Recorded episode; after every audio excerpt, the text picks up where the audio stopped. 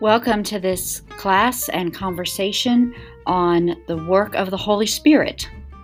In this Sunday's class, which was originally held on August 2nd of 2020, we have a little bit of teaching and a lot of conversation about what the Holy Spirit is doing in this world, how we can recognize it, and uh, what to look for. Thanks for joining in, and I hope you enjoy.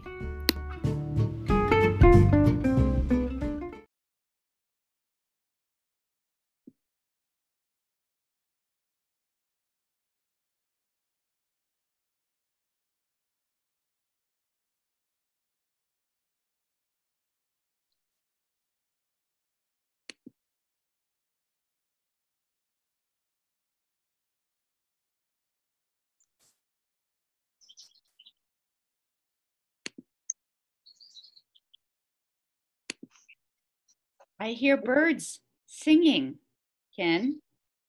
Yes, yes, it's a nice sound. I long before I saw you, I heard tweet tweet tweet tweet tweet tweet. I'd much listen to the birds than myself singing. Well, I know you're not a singer, are you? I am not. Even in the car. Even in the car? In the car by myself, I will do this. Around other people, I will not. With the windows up. Uh, yes. yes I, was, I was criticized before, and that has kept me from wanting to express myself in a in a song. I hate that. I hate that. Yeah. I uh, I'm not going to win any awards for my singing, but I do like singing. I enjoy music. That's that's my contribution. Somebody has to enjoy it if somebody's going to do it. There you go. That's right.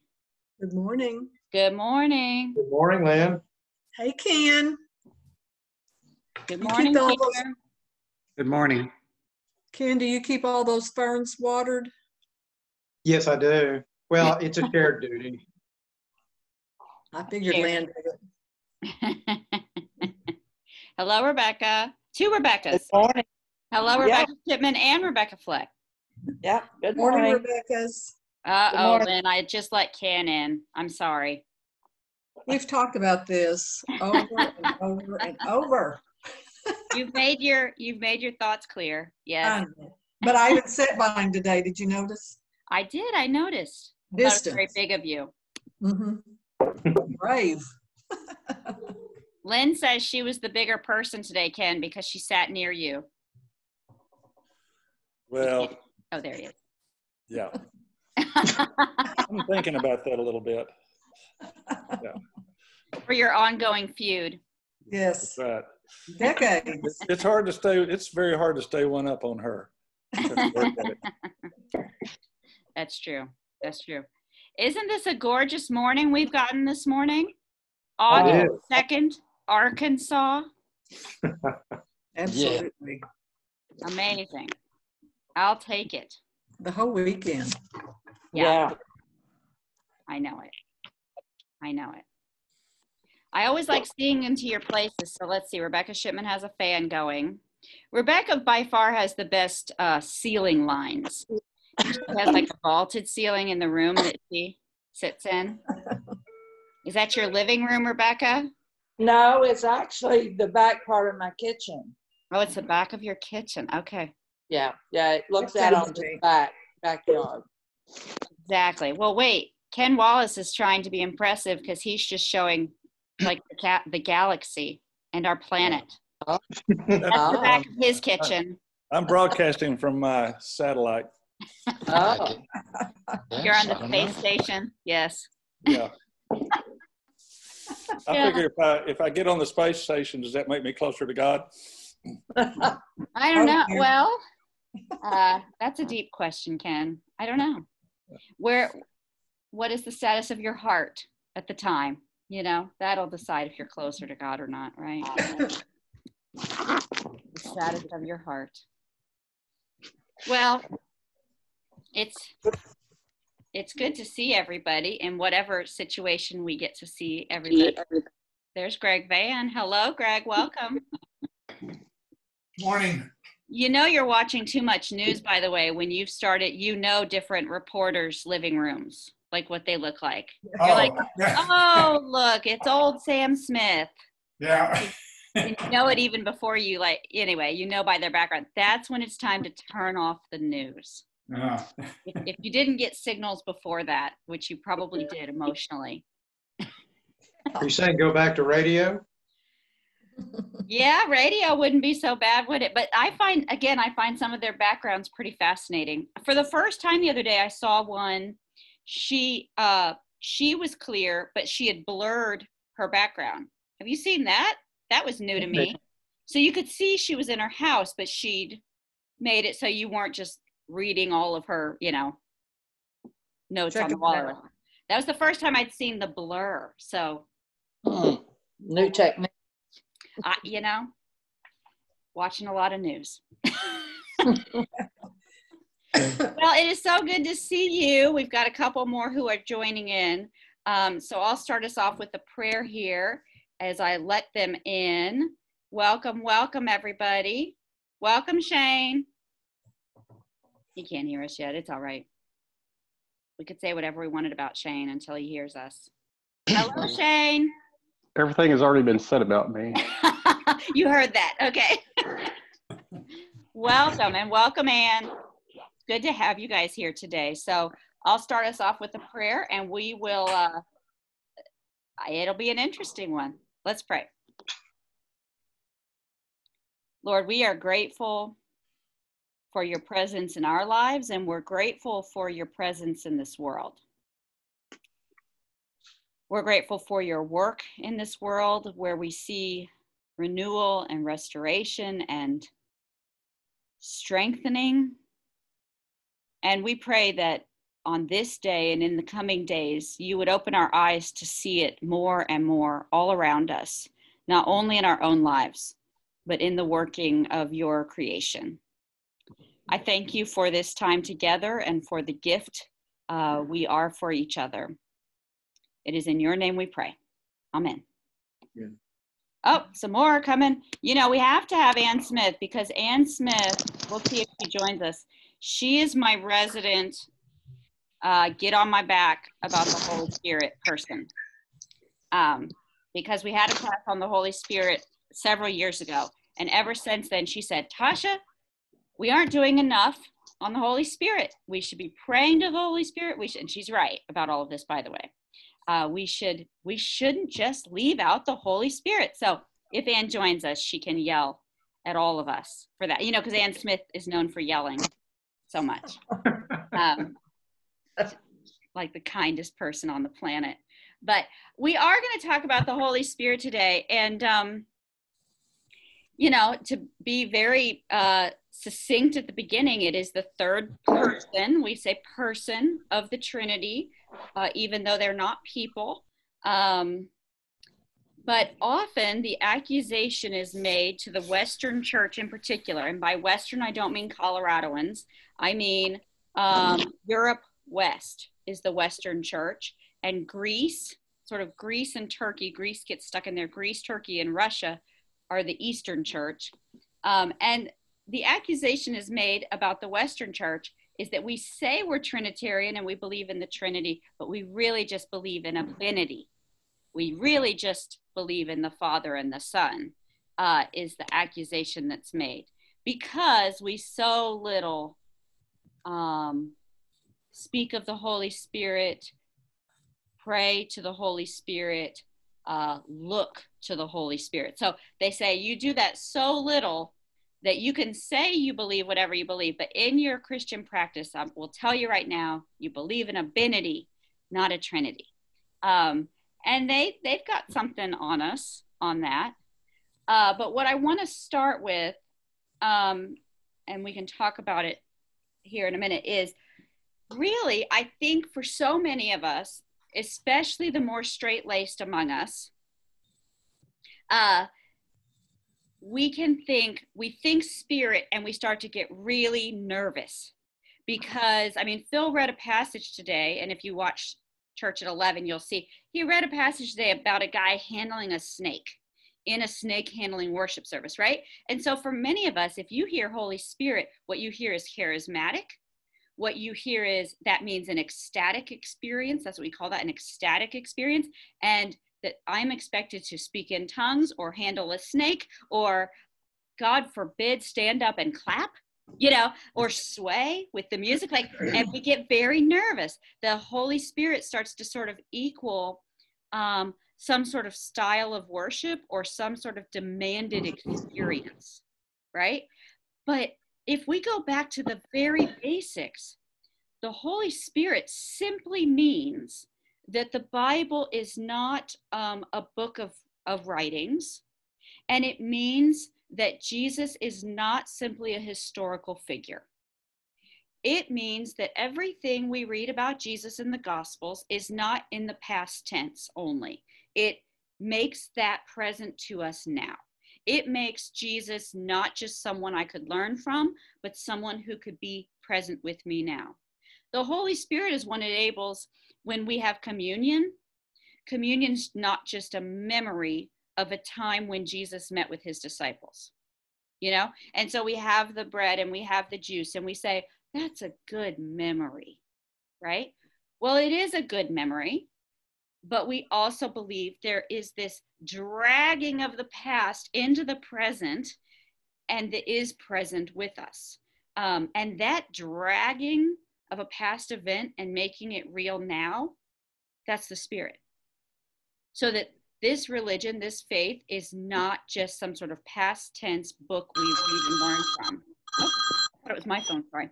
But so that's that's the very basic of the Holy Spirit. What we learn in God the Father is that God is over us, created us. What we learn in Jesus Christ the Son is that God is for us, comes for us to save us. But what we learn in the Spirit is that God is working in us and working in the world now. It's present tense. So take the snake handling out of it, take the speaking in tongues out of it, and even the ecstatic experience, although people have those. Uh, they will speak of them the rest of their lives, you know, and reference them, um, that they change their lives. But it really is about that taking past tense and making it present. So, does anybody have any response to that or thoughts about that? That simple idea? Or has anyone had kind of that, that I'm referencing, that sort of, I don't know, I don't really want to, I'm not real into the spirit, you know, because it might mean this and this. Has anyone had that feeling?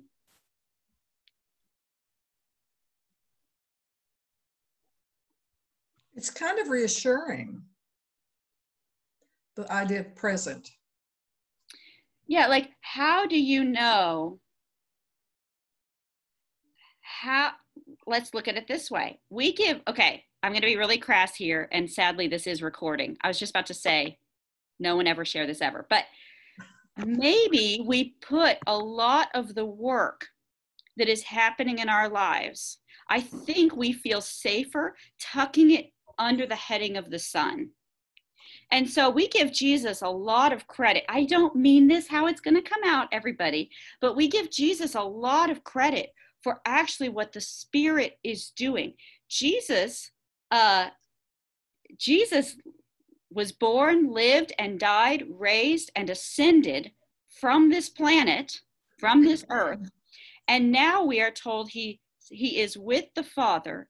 He is he prays for us. I mean, the things we know he's doing now. He prays for us. Um, he seeks to save us.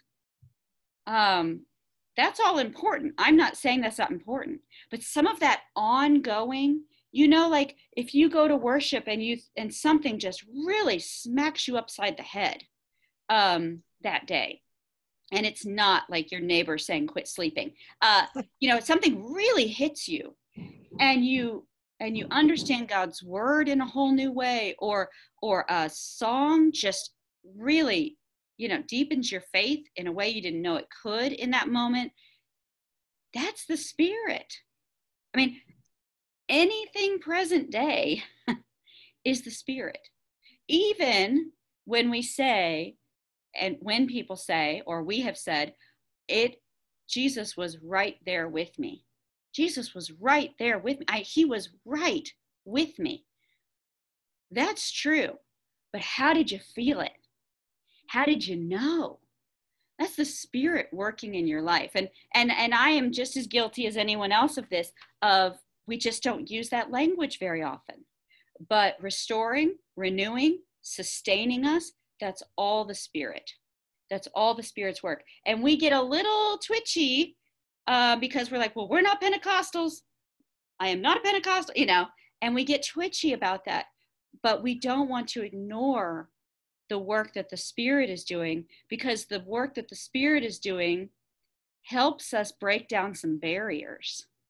Um, it, it it's very much uh, clear when you look at different religious uh, streams of Christianity, the streams of Christianity, the ones that put the spirit um, right there with the father and the son put it central. They usually this is an interesting finding they usually are not very hierarchical in their institutions. They're usually not very bureaucratic uh, in their institutions. Um, and there's an interesting conversation about that because um, as someone who went to four years of college and then four years of a master's degree to be able to be a reverend, I can poo poo, right? If someone stands up in a congregation and says, The Spirit has come upon me, and now I am your pastor, you know, which actually happens in congregations, or or it says, and now, you know, the Spirit has brought has has come upon me and i now should be one of your leaders right? And you should call me pastor. And someone you know of my bent and probably your bent goes first of all. You know eh, you know we poo poo it and then we might be a little frightened of it because we do know that that can be abused. That can be used and abused. But if we uh, banish it completely then what you do have left is sort of these hierarchies and mm-hmm. bureaucracies uh, to churn um, everything through and you know the argument can be made in church sessions and church committees that it's like even if the spirit was at work in the beginning of this we have done a great job of stomping any any spirit work out of it as we could by you know chewing it in eight stomachs uh, like a cattle or something. So there is um, we often uh, get uncomfortable with communities like that. And in fact we have a history uh, Western Christianity has a history of stomping on movements like that. Uh, if you ever have a, some time, you can look up the Montanists and how we treated them, and the Waldensians uh, in Italy, how we treated them, and of course the Pentecostals. But we get very nervous, and yet uh, it's the spirit that is working at forming our relationship with God and reforming our relationship with God every day and deepening our faith. And it's the spirit that takes that reality of our justification in, with Jesus, the reality of our of our lives made right, and it helps us work out what's that mean for your life. Like, okay, fine, but the work's not done. What's the transformation of the mind and heart? and and hands uh, that comes out of that. Uh, that's spirit work of walking with us. So um, there's everything to be scared of with the spirit, very honestly, or or uh, not scared of. Uh, there's everything to be humbled by in terms of the power of it and um, its work, but there's nothing to be twitchy about um, with it. That being said, I was talking with a woman this week who's having real trouble. Um, she was raised Pentecostal and raised in, in a horrible situation, separate from being Pentecostal, by the way. And uh, she said it has only now occurred to her, she's in her 40s. It's only hit her that not only did her family traumatize her over and over again with the way they treated her but they used they used god to traumatize her too. Like that's finally hit her. Um, and and a lot of spirit talk was used to traumatize her. Uh, she said she she still to this day remembers she was a little girl in worship and her mother was holding her in her lap and whispering to her you have to speak in tongues right now. You have to speak in tongues right now. You know this worship service will not be over until you speak in tongues right now you know. It's the only faithful. So that is not pentecostalism writ large at all. I'm not arguing that at all. But we do know that sometimes when something is as free as the holy spirit is free in its movement we do have to um, we do have to be careful uh, to see if that movement aligns with the abundant life God gives us. You know, it, does this match the abundant life God's promised, um, or does it not? You want me to say a little something about speaking in tongues? Sure. I uh, so this often comes up in sort of spirit based um, belief systems. And Paul does speak of speaking in tongues and, and lists it as one of the spiritual gifts, uh, along with preaching and teaching and healing and um, and but what paul says actually is very interesting if you ever want to find it it's in First corinthians 12 um, he says it really is the least of the spiritual gifts speaking in tongues. He says, actually, the greater gift is not the speaking in tongues, but the translating. The translation is a, is a because one person speaks and then another in the congregation has to translate what they're saying. And he says, you know, really of the two, um, the translation is the greater spiritual gift. But even with that, um, he doesn't believe that that is at all required in worship nor is it the greatest gift the Spirit can give us in worship. Uh, I mean, the gifts of faith, hope, and love are far greater gifts uh, to be given to any believer. Um, but the speaking in tongues is a hallmark uh, of some of these spiritual movements um, that really lean on the Holy Spirit. So there is there is something to them. Um, it doesn't often happen in a Presbyterian service. So can you have multiple translators in a congregation and do they get into disagreements about what this person actually said? Good question. I don't know. Anybody have history with that?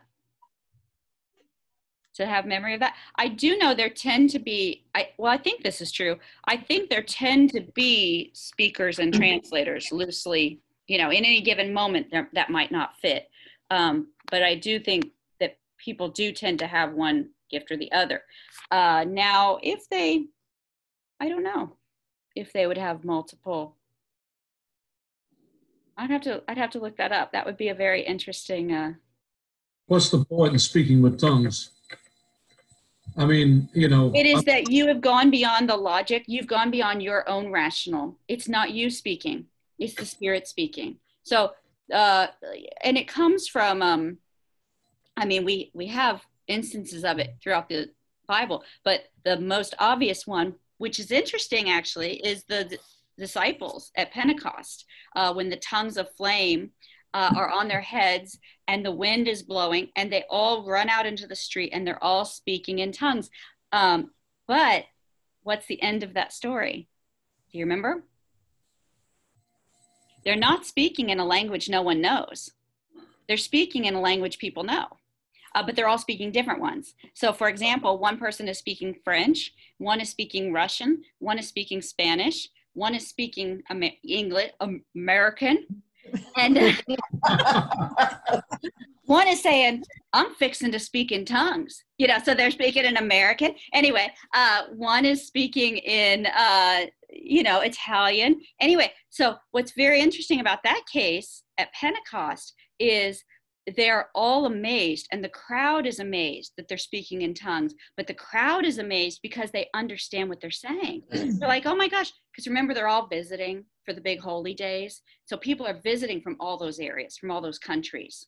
It wasn't spanish by the way. But anyway the languages they spoke at the time they're all visiting from those regions. And so they see these men and they're like wait did he just speak in bulgarian? How does he know my home language So in that case, speaking in tongues meant they literally were speaking in another verified language of the day. Um, but speaking in tongues now is typically um, it's in a language we don't understand, Ron. So part of the uh, I think the power behind it and the purpose behind it is you have gone beyond yourself. Um, you it is no longer you who speaks it is the spirit speaking through you and so that's why um, but you can imagine that's why translation really matters I share. yes john Uh, I've been in uh, Pentecostal services with friends and led them some and what have you. And all I've noticed is that speaking in tongues is just a form of prayer. It- that's right there can it- be a version of time, It's time of group and uh, assembly prayer. I've never heard interpretations.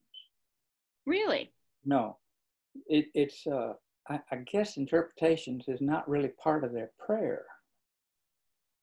Uh, so that, in, in practical purposes, in Pentecostal service, you'll, you'll feel it just as an intense prayer time, group prayer time. and is the prayer in english or whatever the language is or is the prayer almost like a muttering and a and a Muttering, murmuring, yes Uh, you know, just Is it scheduled deeply in it in the, in the service? is it scheduled i Yeah. love that presbyterian question Yeah. Is it scheduled because oh when to, uh, they know when to feel it and when to go into it. it moves it, it moves in and out Yes, it does. It's this is a time where you would expect this to kind of occur. It's it's almost as if being in a typical African American service. Mm-hmm. You know, Mhm. where you could tell when they're going to kind of uh, become more actively engaged in, in the uh, in the service. there's a musicality to it almost Yes, yes, Mhm. there's a rising and a falling yes. There is. Yes, Mm-hmm. there is.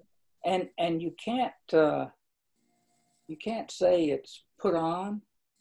no you know it probably is to a degree but it, it just it's just it's a moving sort of uh spiritual prayer time group Is there always supposed to be somebody there to interpret? I mean, in a congregation, otherwise, again, that's uh that's what Sasha was speaking about in first corinthians that there's supposed to be interpretation but in practice in the churches i've been in it nobody knows whether there's somebody there that can interpret it or not because that's not part of it well and if it's a person's prayer uh maybe it's none of your darn business right between them and God. yeah it, this that's is right that's this right direct communication. hmm Well, and we have had members. I will tell you, we've had members uh, of our own church, even us, um, who tell amazing stories about they'll be praying. I know one. Um, I don't know if I can say, it, but anyway, uh, was praying in the night actually for another member, and just um, it was an it was a an ecstatic experience or a um, it was a uh, it was that kind of praying experience um, where it took her over and uh, she prayed for Sort of. hours that way that night and was not her normal pattern. It's the sort of thing that I would be kind of frightened to criticize. no we shouldn't. No. No. Exactly. And we could use a little more of it. Um, and we could there's a reason we get the nickname frozen chosen and a lot of us like to push back on that but the, it's a nickname because of something uh, the stereotype is there for some reason. Um, but there is this this situation of like you know think about somebody at church even or somebody in, in your in a past church uh, if this is too pointed for this church but um, who you have almost nothing in common with. And maybe if you even met them at work right you'd find a way to stand them but that would be it. And somehow over time and through the work of the spirit this person you have nothing in, or very little in common with you wouldn't even like if you were on the street. Somehow you love them. You have fallen in love with them. Um, that's the work of the spirit to build that community. For folks who it's like we don't necessarily even obviously have much here between us and we have a lot against us but yet somehow you're mine and i'm yours. And it's become that way. That's the spirit. So it is working in every single church and outside church um, every single day. I don't care what your background is. I don't care how frozen you are. Uh, the spirit's in there doing what it can. Doesn't the spirit move people in different ways? They don't have to have those, what, you know. exactly. Well what do you think happens can they have quiet? Sure. What what happens if uh, if you have held a grudge or a hatred? Let's just be blunt. It, it could be that there has been someone you have hated, hated. It has been a stone in your heart for years, and people will tell of a moment where it's like they didn't do anything. It was just lifted. It was just lifted. It's like it was there before and it had been there for years and then it wasn't there. You know, that's very quiet potentially, but not the power of it, not the impact of it on your life is not quiet. Um, so absolutely. I mean, in the here's a sampling of things we see the Spirit doing in the Old Testament. This isn't the Father, this isn't the Son, this is the Spirit. Um, of course, the famously the Spirit's at the very beginning of Scripture, blo- breathing over the waters and blowing over not the waters even blowing over the chaos, uh, blowing a wind over the chaos uh, to help form creation. Giving life to all creatures is what Psalm 104 says. It's the the Spirit's the breath that gives life to all creatures. It's the assurance. It's the it's the assurance that we've been forgiven of our sin. You know, it's the difference between someone saying, You're forgiven, you're forgiven. Don't you get it? And sometimes you're like, I don't get it, you know? And then that one moment where someone says, You're forgiven. Do you understand you are forgiven? And you go, I, I do. I, I get it. So it's that assurance that you've been forgiven. That's in Psalm 51. Um, it brings new life out of death. It gives courage to those who are down. It restores hope. It promises justice. Um, it's given to servants to empower them uh, in the work God gives them to do. That's just in the Old Testament. And then in the New Testament, we have a very interesting relationship between the Son and the Spirit. The Son, Jesus, is a gift of the Spirit, we're told. He's conceived by the Holy Spirit. Um, we use that phrase without wondering what it means, but he's conceived by the Holy Spirit. His ministry is empowered by the Holy Spirit, we're told in Luke 4.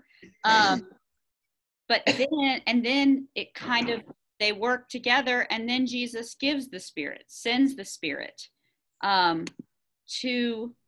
Uh, to his disciples says i promise i won't leave you orphaned you're going to have the spirit as well so the spirit uh, brings about jesus's work and ministry and empowers it but then jesus also uh, sends the spirit to them. The church is formed by the spirit and sustained by the spirit. And it's also said that the spirit in our lives and in the world is this sign like this it's like the it's like the half uh, half the money down guarantee that god's reign is coming. It's like the promise and guarantee that says uh, when you catch even a glimpse of it in that whether it's a quiet moment an ecstatic moment uh, a very emotional moment any way you cut it it'll be emotional. Um, that is this like first fruits is the religious language we would have. The secular language would be like it's half the payment down you know? Uh, promising um, it's uh, that god's reign may be on layaway but but it is set aside. It's coming um, and it's promised. So the the spirit uh, does all of those things um, and often i think we put that under the father or we put that under the son and and there's nothing wrong with that. I don't think that father son and spirit are sitting around and and seeing who's racking up points. You know i don't know if they have a scoreboard going oh you know another point in your column and it should have been in my column. So I don't think that's a problem at all, but it is um, a helpful enlarging and deepening of our faith um, to consider what is the work of the Spirit that's going on in me, um, that's going on in what I see and what I hope to see, and then what would be the ways that I could open myself up more to it, to that work. So, What? Yes. Yes, Greg. a couple of weeks ago, there was a talk about thin places. Yes. How does that, that's fascinating to me, but um, how does that relate, you think, to Ooh, that's interesting. spirit? Well, as a reminder, a thin place is considered a place where heaven and earth are pretty darn close to each other. There is something special about that space of creation. And it's not just because it's pretty necessarily. I mean, we we say that about or we can say this place is a thin place because it's pretty, but sort of the down and dirty definition is it's not even about being pretty. It literally is about there's a sense here. And so um, that would absolutely have everything to do with it, right? Like this is a space in which the spirit feels really close. And and not only feels close to me, but has felt close to so many over the generations. Like people return to this place. Um, did you look them up, Greg? No, I didn't. because there's a I- few places on the planet that they actually uh, there's a few places on the planet that that people return to over and over um, as a thin place. We all kind of have our own personal ones but it is fascinating that i mean it's places where people make pilgrimages to you know and they return to year after year and season after season because something is happening there. Something is in that air um, um, is is breathing in that air. Right. Exactly. And it's sometimes sometimes we feel it in sacred places. Um, and sometimes we feel it in a place that wouldn't necessarily be considered sacred, uh, but there's something about it. Mm-hmm. Did somebody else have their hand up before I look away? I'm not sure I formulated my thoughts yet, so I might as keep them as. Good luck, Ron. Let me know because it's as Phil said today in the sermon. It is, um, in many ways, to treat the spirit with honor is not to pin it down like butterfly wings or something. You know, it's not to tack it on the board. Um, but there is always the question, and we've talked about this here before. Uh, we say it with the presence of God, and, and it, it really, when we're saying that, we're talking about the presence of the Spirit. How do I know if this is the Holy Spirit or a pink elephant? You know, how do I know? Uh, I think it was John Calvin. I can't remember if it was him. I'll, I'll blame him. He used to joke. Well, I don't know if John Calvin ever joked, by the way, but he used to say, you know you really need to decide you need to discern if something's the spirit or indigestion.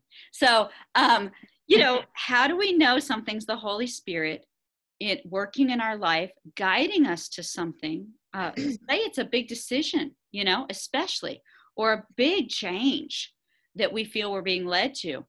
We really would love to know is this the holy spirit or is this indigestion?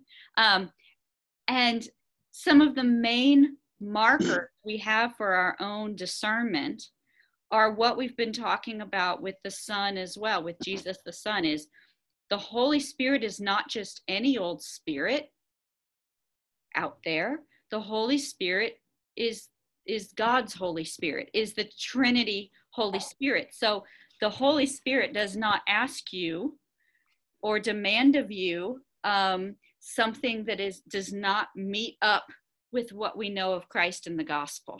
You know, the Holy Spirit isn't going to say, um, well, I just went really dark in my own head because I listened to too much tri- true crime. But like the Holy Spirit doesn't say you're supposed to be a family annihilator, right? And and kill everyone. I mean, ah, no, you know, that's not the Holy Spirit. That's indigestion and worse. Um, so we can ask, we can say, I need help in this discernment. Do I think this is the Spirit working in my life and leading me in this way?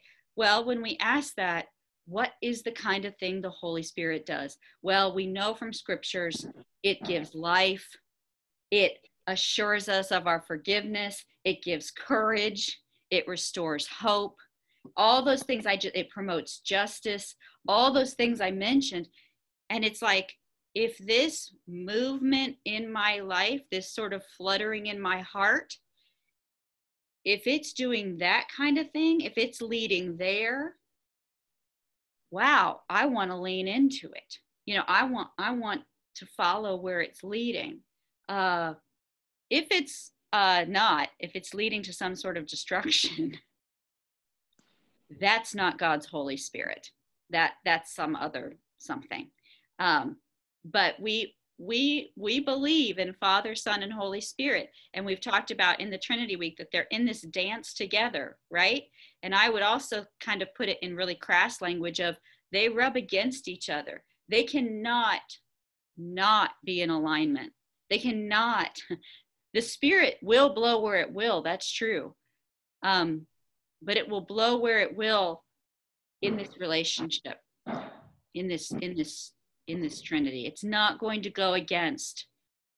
Um, it's not going to go rogue and go, uh, I'm going to shatter the earth because I've gotten tired of it. You know, it's not allowed to go rogue. Um, uh, God has made some promises, and, and so the Spirit doesn't get to go off and do its own thing and break those promises. Maybe, again, I haven't thought this all the way through by any stretch. Go for it, Ron. But uh, maybe uh, the Holy Spirit might be looked at as having perfection to a degree.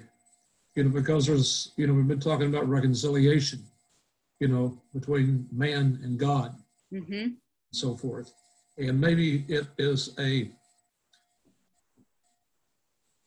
when you when you feel the Holy Spirit, mm-hmm. you know, maybe it's because you know that everything is kind of aligned for you in that particular moment.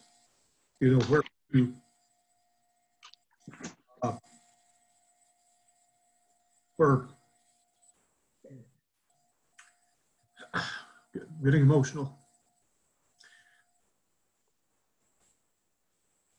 Where uh, you know, like the song says, like uh, create it, or you know, the scriptures say, you know, that uh, create it, create in me a clean heart, oh God. Exactly. So, you know, like that guy you were talking about that you might have had a problem with or something in the past. You don't know him, you don't know anything about him, but when your heart is pure, mm-hmm maybe the Holy Spirit is completion. That's right. The Holy Spirit is doing work. To even be able to say the first line of that prayer is the Holy Spirit. That, create in me a clean heart, O Lord. To mean it at all, for you to mean it at all in prayer, is already the Holy Spirit. To have said, Exactly. That's my desire for my life. I didn't put that desire in me. Um, again, I hate to poo-poo us too much, but we are reformed. I mean, we're we're we're not much running around here. Um, we got we've got problems. we've got problems to our core. So it is not. Uh, we don't believe it's not out of my own goodness that I say created me a clean heart, O Lord, because I am so humble at all times and aware of my need and my weaknesses. And I, I know there's a just a couple of little corners that could use some sweeping, right? No, that's not my own goodness offering that prayer. That is actually the Holy Spirit in my life that leads me to actually be humble enough for a moment and desiring enough for a mm. moment to say where you forget clean heart. where you forget all else that is not of God. Yeah. Yeah, And you, you accept that person or persons or people around you, you know, because like a new, like a new person, like a new spirit, you know, Exactly. it's like you're free to a degree. Yeah. You freed them and they may not even know it. And you definitely freed yourself. Exactly. hmm And they don't even need to know it necessarily. You don't, and you don't harbor these kind of thoughts. You know, Exactly. maybe that's the Holy Spirit cleansing us. Exactly.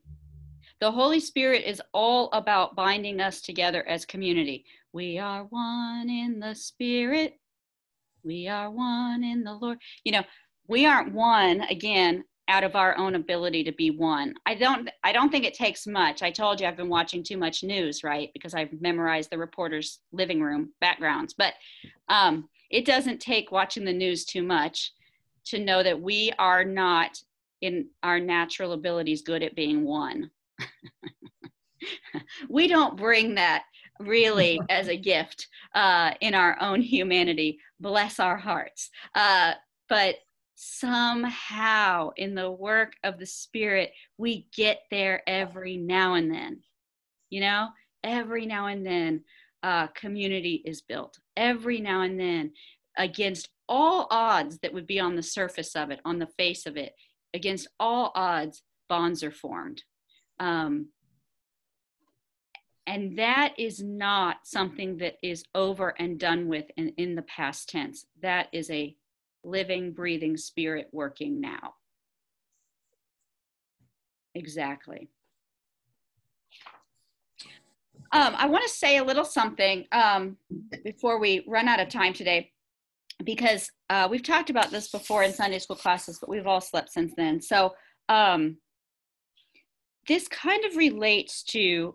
Uh, I I hate to I can't can't believe I keep quoting John Calvin. Um, he makes me fall asleep, but um, John Calvin talks about the benefits of Christian faith. That's the way he puts it. The benefits of Christian faith, and uh, how he frames it is we are saved from and we're saved for.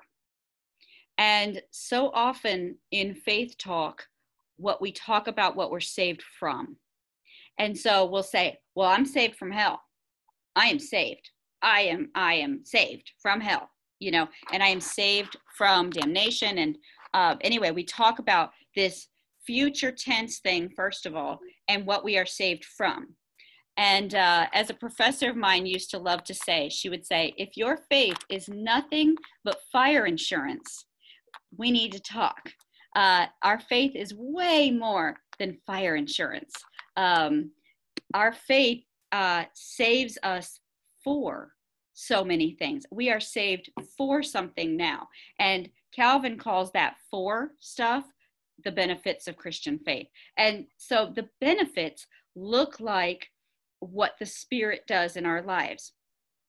So I talked about this a little bit, I don't know, some other time, about how when Constantine, um, he on his deathbed decided to be baptized, right? So he's going to die in like a day.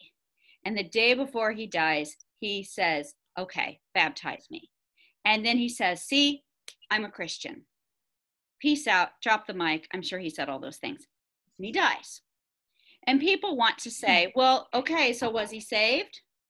You know, did it did he get to go to heaven even though he did anything he wanted all his life long? He surely did. Uh, but then at the 11th hour, he, you know, gets baptized, he gets saved. So is he saved? Well, we could argue that all day long, and I have no idea. He didn't tell me. But what we do know is he missed out on all of the four.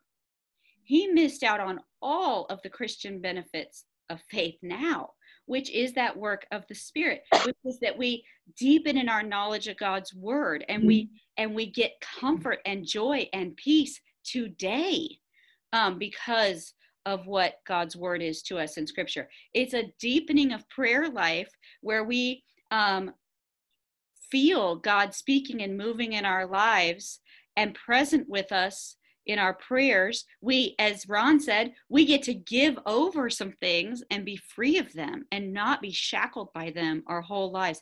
That's here and now. And that's the work of the Holy Spirit. We get freed from being afraid all the time, which some of us still struggle with that.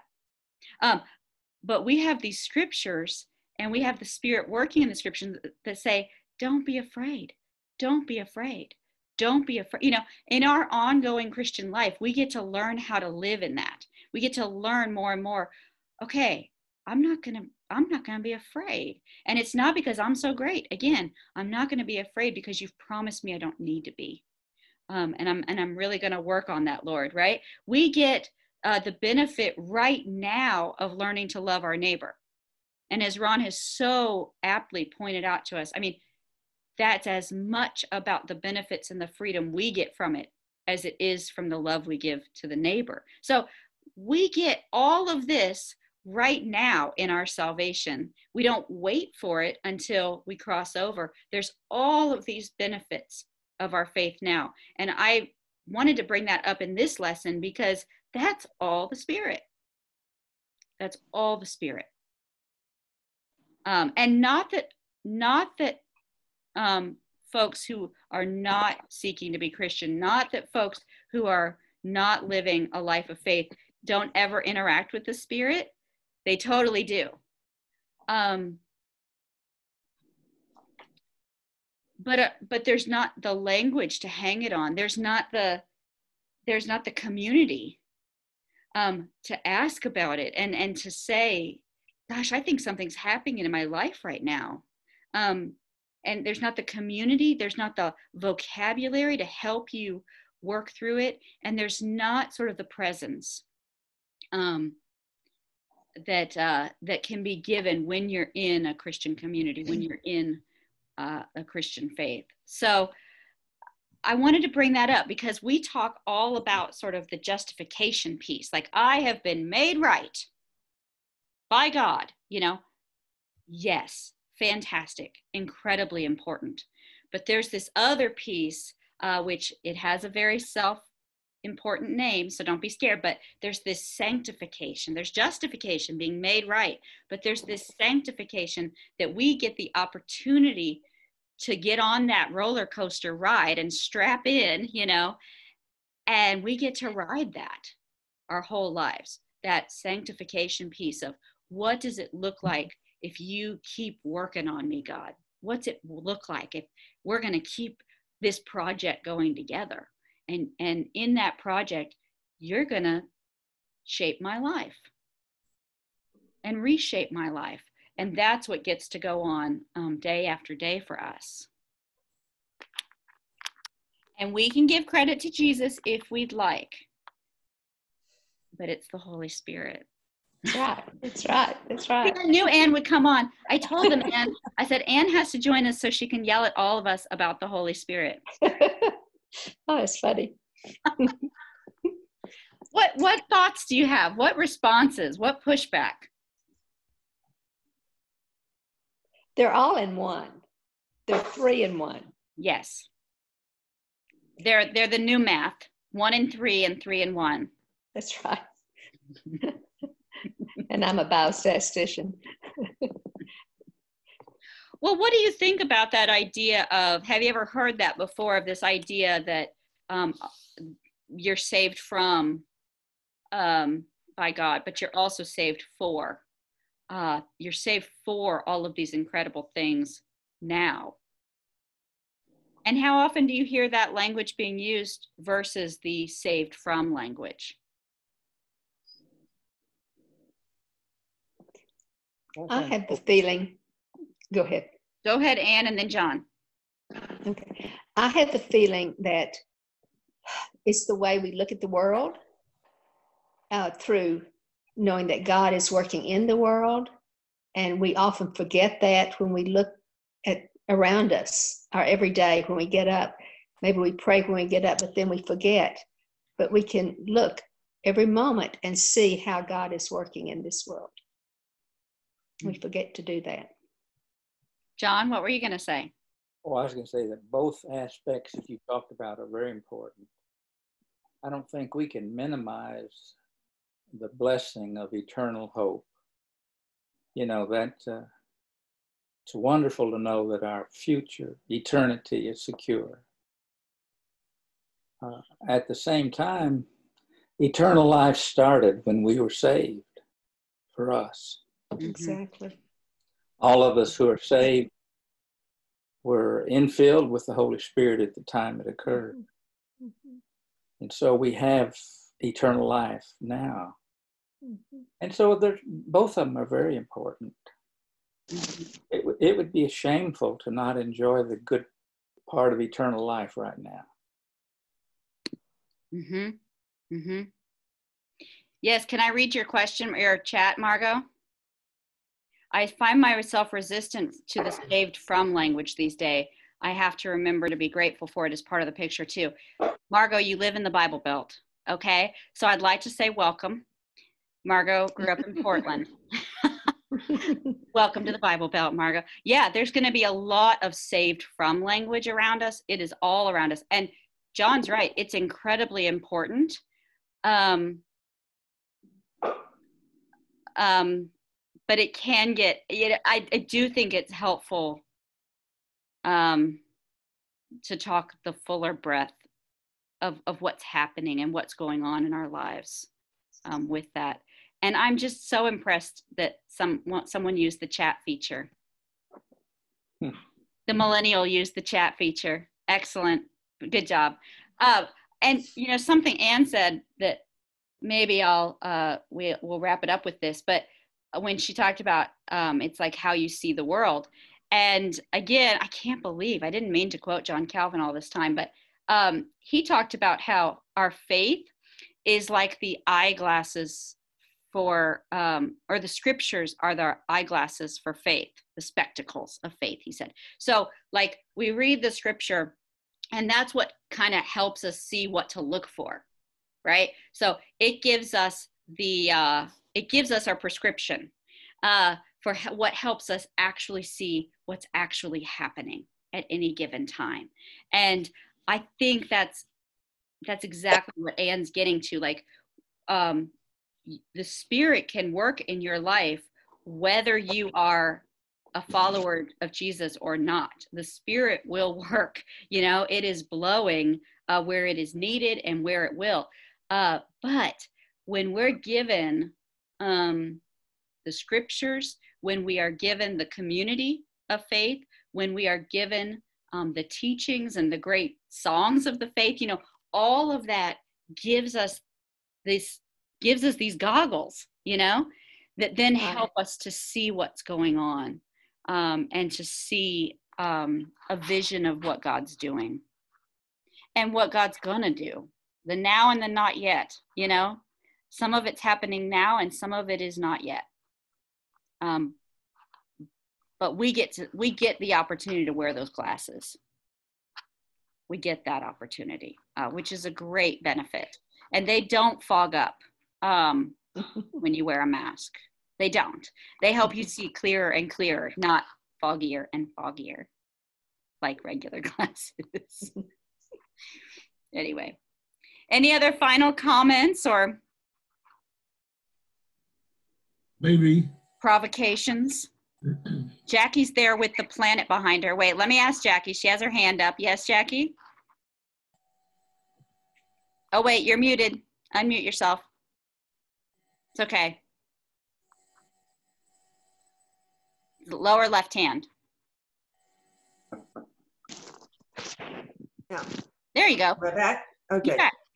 Um, talking of the Holy Spirit, there, I think we need to keep in mind to be aware and to look for all the manifestations of the Holy Spirit because they are real and they're around us all the time. Like Anne was saying, whether it's according to this verse, whether it's wisdom or a message or knowledge um, or faith.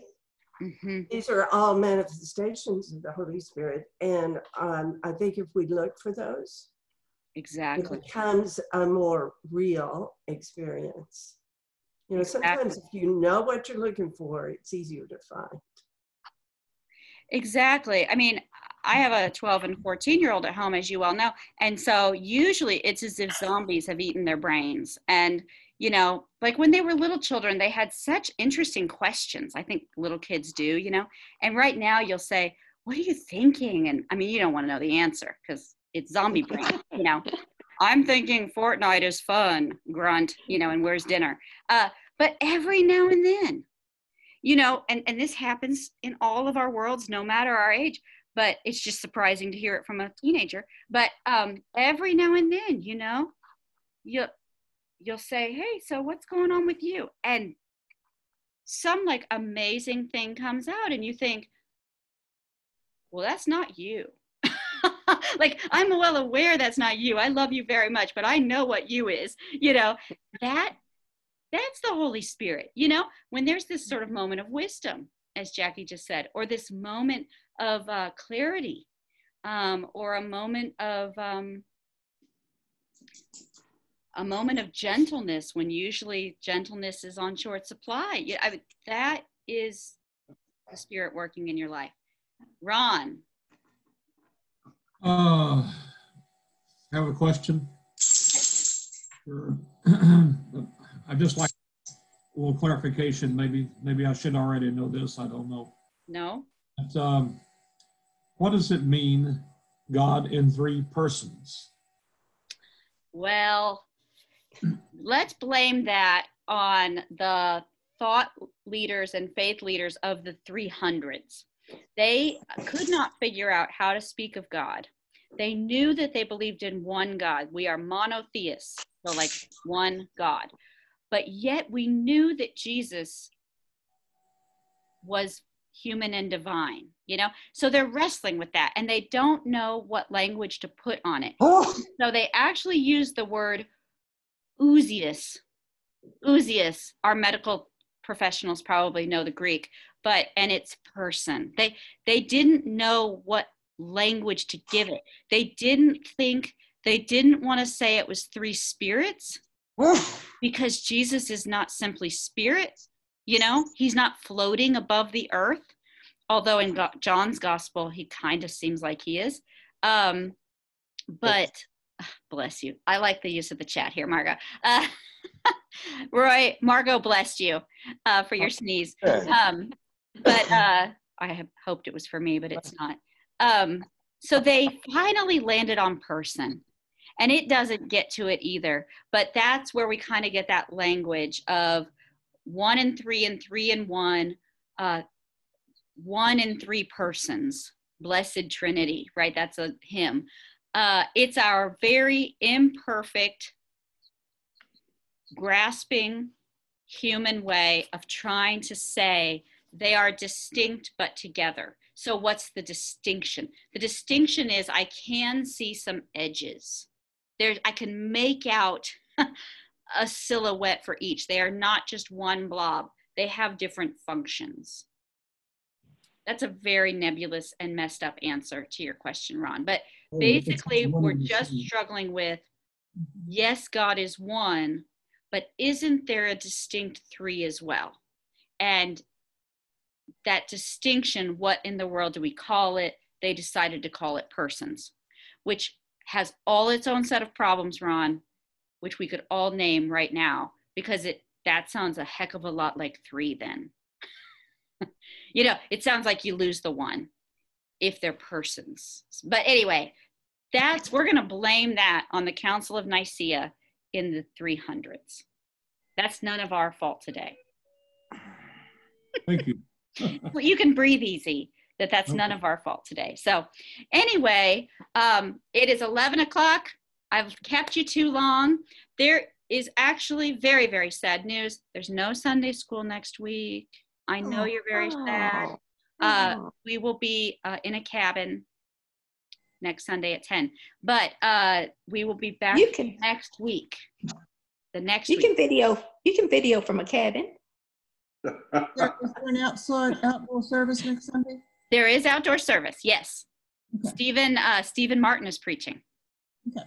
which I didn't want to say today at outdoor service because we know that people use it as an excuse to not come. So go, worship together, support Stephen. There will be 9 a.m. and 11 a.m. worship online. There will be the outdoor service. There will be everything but Sunday school. Okay. So, but I will we'll send you a reminder for the week after that, and we're going to talk about the faith community next time. We're going to talk about all all y'all, all us mm-hmm. next time. Okay. Love you guys. Mm-hmm. Talk to you soon. Jackie, continue to be on the world. Jackie's on Bye-bye. top of the world. Here I am.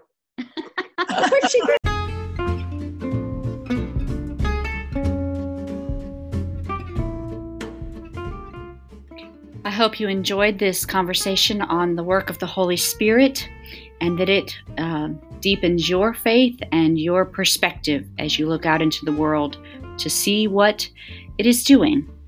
Go in peace.